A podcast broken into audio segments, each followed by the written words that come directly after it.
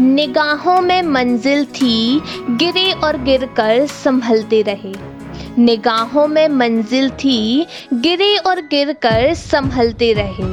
हवाओं ने बहुत कोशिश की, मगर चिराग आंधियों में भी जलते रहे। आदाब, नमस्कार, सत श्रीकाल दोस्तों। दिस इज़ आर जे अमायका और आप सुन रहे हैं दी अमायका शो जब कुछ ना हो छुपाने को तो बहुत कुछ होता है दुनिया को दिखाने को। आज हम एक ऐसे एक्टर के बारे में बात करेंगे, जिसे मिस्टर परफेक्टनिस्ट भी कहा जाता है। ये सिर्फ़ एक्टर ही नहीं, प्रोड्यूसर्स, डायरेक्टर और सुपरस्टार भी हैं। अपनी मेहनत और एक्टिंग से आज लाखों लोगों के दिलों में एक अलग ही जगह बना ली है। इन्होंने अपनी एक्टिंग की दम पर ना सिर्फ़ इंडिया में, बल्कि और भी देशों में अपनी छाप छोड़ी है। तो चलिए शुरू करते हैं। एक लड़का, जिसका वर्थ 40 मार्च 1965 को मुंबई में हुआ। मुंबई, जो कई लोगों की ड्रीम सिटी मानी जाती है। इनके फादर का नाम ताहिर हुसैन है, जो अपने टाइम के एक फ़िल्म प्रोड्यूसर थे। और इनकी माँ का नाम जीनत हुसैन, जो एक हाउसवाइफ थी। इसके अलावा इनकी फैमिली में एक भाई और दो बहनें भी थी, जिसमें से ये सबसे बड़े हैं। इन्होंने अपना कैरियर फ़िल्म इंडस्ट्री में इसलिए चुना क्योंकि बचपन से ही इन्हें फ़िल्म इंडस्ट्री में बेहद लगाव था। और होता भी क्यों ना, क्योंकि इनके फादर को ये बहुत छोटे से फ़िल्म प्रोड्यूस करते देख रहे थे। और सिर्फ़ महज आठ साल की छोटी सी एज से ही। इन्होंने एक मूवी, यादों की बारात से, बतौर चाइल्ड एक्टर, इंडस्ट्री में कदम रखा। उस 1973 में ही। अपने फादर की मूवी, मदहोश में भी ये एक्टिंग करते नज़र आए। एजुकेशन की बात की जाए तो इन्होंने अपनी लाइफ में बहुत सी स्कूल चेंज की। सबसे पहले जेवी पैटेट स्कूल से इन्होंने अपनी स्टार्टिंग की पढ़ाई की और आगे चलकर सेंट एनिस हाई स्कूल से, क्लास एट तक और बॉम्बे स्कॉटिश स्कूल से टेंथ तक की पढ़ाई की। अपनी ट्वेल्थ की पढ़ाई इन्होंने नर्सी मंजी कॉलेज से की। स्पोर्ट्स की बात की जाए तो टेनिस में इन्होंने स्टेट लेवल चैंपियनशिप जीती है। मैंने पहले ही बताया, इनके फादर एक फ़िल्म प्रोड्यूसर थे। पर वो हमेशा से चाहते थे कि मेरा बेटा फ़िल्म इंडस्ट्री में ना जाके एक अच्छा डॉक्टर या इंजीनियर बने। पर कहते हैं, जिसका जिस चीज़ को करने में पैशन होता है वह उस काम को उतने ही इंटरेस्ट से करता है।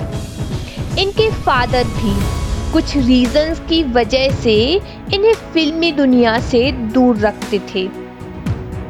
उस टाइम इनके घर की फाइनेंशियल प्रॉब्लम काफ़ी तेज़ी से ग्रो कर रही थी, क्योंकि इनके फादर ताहिर हुसैन की फ़िल्में उस वक्त काफ़ी बुरी तरह से फ्लॉप चल रही थी। और इस वजह से उनके ऊपर बहुत से कर्ज हो गए थे। और एक वक्त तो ऐसा भी आया, जब कर्ज वसूलने के लिए लोग इनके घर पर कई बार फ़ोन करते थे। कहते हैं, वक्त की एक सबसे अच्छी खासियत होती है। जैसा भी हो, गुजर ही जाता है। बस फ़र्क सिर्फ़ इस बात से पड़ता है आप उसे किस तरीके से निकालते हो? अगर बुरा वक्त है और हिम्मत और हौसले के साथ उसका सामना करो तो बहुत आराम से निकल जाता है। इन्होंने भी यही किया। इनका मानना था कि आप बुरे वक्त में अपने अंदर के टैलेंट को निखार सकते हैं। और आगे चलकर, जब ये 16 साल के हुए तो अपने स्कूल के दोस्तों के साथ मिलकर एक शॉर्ट फ़िल्म बनाई। नाम था परानोइया। पर इस मूवी को इन्होंने अपने पेरेंट्स से छुपा कर बनाया, क्योंकि इनके माता पिता नहीं चाहते थे कि मेरा बेटा फ़िल्म इंडस्ट्री में काम करे। पर ये अपनी एक्टिंग से ज़्यादा दूर नहीं भाग पाए। और आगे चलकर अवंतार थिएटर ग्रुप ज्वाइन कर लिया। अपनी स्किल्स को इम्प्रूव करने के लिए इन्होंने बहुत ही मेहनत और कोशिश की। और साथ ही साथ नसीर हुसैन की मूवी मंजिल, जो 1984 में आई और ज़बरदस्त, जो 1985 में आई, उसमें बतौर असिस्टेंट डायरेक्टर काम करने लगे। इसके अलावा उन्होंने कई सारी डॉक्यूमेंट्रीज में भी काम किया है। एक बार की बात है, जब ये एक डॉक्यूमेंट्री पर काम कर रहे थे, तब डायरेक्टर खितान मेहता ने इनकी एक्टिंग को देखते हुए अपनी मूवी होली के लिए इन्हें सिलेक्ट कर लिया। और इस तरह इनकी Holi movie first debut film बनी। पर शायद अभी इनकी किस्मत बदलने का वक्त नहीं आया था। ये मूवी बॉक्स ऑफ़िस पर बहुत ही बुरी तरह से फ्लॉप गई। लेकिन 1988 में आई एक मूवी, कयामत से कयामत तक। मैं ये बतौर लीड एक्टर पहली बार काम कर रहे थे और ये मूवी कमर्शियली काफ़ी हिट भी गई। और जिससे लोग इन्हें एक एक्टर के रूप में पहचानने लगे थे। इस मूवी ने एक साथ सात फ़िल्म फेयर अवार्ड जीते, जिसमें से इन्हें बेस्ट मेल डेब्यू अवार्ड भी मिला। और फिर एक साल बाद ही 1989 में इन्होंने राख मूवी में काम किया। और कयामत से कयामत तक और राख मूवी दोनों में एक्टिंग को देखकर इन्हें नेशनल फ़िल्म फेयर अवार्ड से नवाजा गया। और इसके बाद से इनकी लाइफ ने एक टर्निंग पॉइंट लेना शुरू कर दिया। और एक मूवी आई तारे जमी पर।